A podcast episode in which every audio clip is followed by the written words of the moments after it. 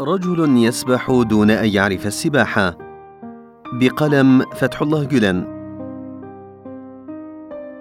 إن حالنا في اقتفاء أثر الأنبياء ومن سار على دربهم من العظماء يشبه حال من ألقى بنفسه في البحر دون أن يعرف السباحه ظل يتخبط هنا وهناك دون جدوى. فلما شاهده أهل الحرفة قالوا هذا لا يعرف السباحه هلموا بنا ننقذه. هذا حال من أراد السير في طريق العظماء؟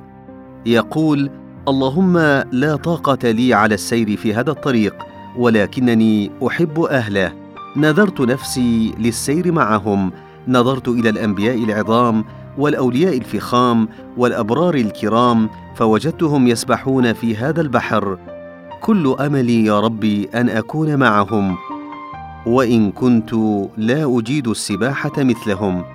ثم يلقي بنفسه في هذا البحر. إن الله لن يترك عبدا توجه إليه بهذا الشعور أن يغرق بل سيأخذ بيده وينقذه ويفتح له افاقا لم تكن في حسبانه.